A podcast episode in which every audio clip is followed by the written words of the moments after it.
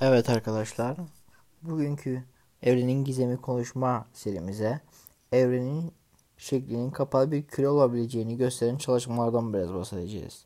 Bu son günlerde e, medyaya yansıyan bir çalışma. Bakalım bakalım evrenin şekli nasılmış ve son bulunan e, bulgular nelermiş. Bilim insanları evrenin düz bir geometride olduğunu düşünüyor ve daha önceki deneylerde de bunun böyle olduğunu biliyorduk.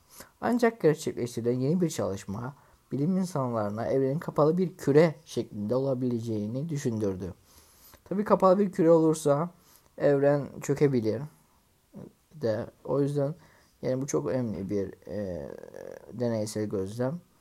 Tabii bu deneysel gözlemin başka gözlemlerinde olması gerekli. Evren denen bir yapının içinde yaşıyoruz. Ancak evrenin ne olduğu, nereden geldiği, geleceğinin ne olduğu veya tıpkı evren gibi başka yapıların olup olmadığından emin değiliz. Bilim insanları evrenin bir başka temel özelliği olan şekliyle ilgili yeni bir makale yayınladı.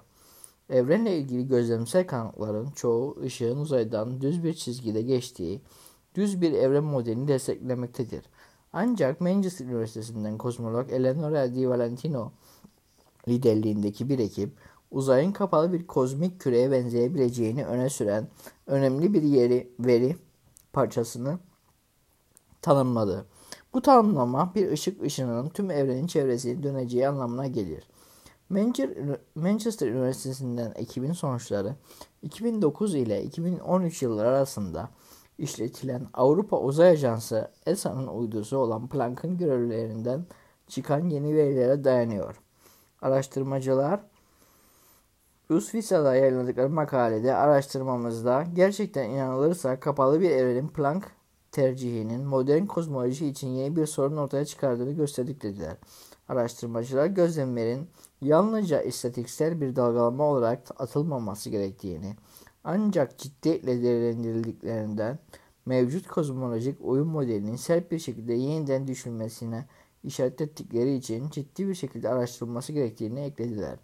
Planck uydusu evrendeki en eski ışığı kozmik mikrodalga fonunda belirlenmek için tasarlandı. on üç milyardan daha eski olan bu ışık kozmosun başlangıç noktası olarak düşünen büyük patlamanın ışıltısı olabilir. Yeni yayınlanan verilerde Planck uydusu çekimsel mercekleme denilen bir olguyu kullandı. Bu mercekleme efekti nesnelerin yerçekim alanları dünyaya bakış açımızdan arkalarında bulunan kaynaklardan ışığı büküp çarptığında ve hatta büyüttüğünde ortaya çıkar. C M B'nin mercekleme genlikleri Wilkinson Mikrodalga Anisotropi Probu, Güney Kutbu Teleskobu ve Atakamantik Kozmolojik Teleskobu gibi gözlem evleri tarafından ölçülmüştür. Roma Üniversitesi'nden kozmolog Alessandro bu deneylerin Planck'tan çok daha az hassasiyete sahip olduğunu söyledi. Alessandro e-postayla yaptığı açıklamada bu Planck bu ölçümleri daha iyi açısal çözünürlük ve detektörlerin genel olarak daha hassas olması sayesinde iyileştirir dedi. İşte işler tam olarak bu noktada gerçekleşmeye başlıyor. Planck'ın ölçümlerine göre C M B beklenenden daha fazla çekim yapıyor. Bu gözlemler, gözlemler için hesaba katla, katılabilecek olası açıklama uzay zaman dokusunda bir eğrilik olmasıdır.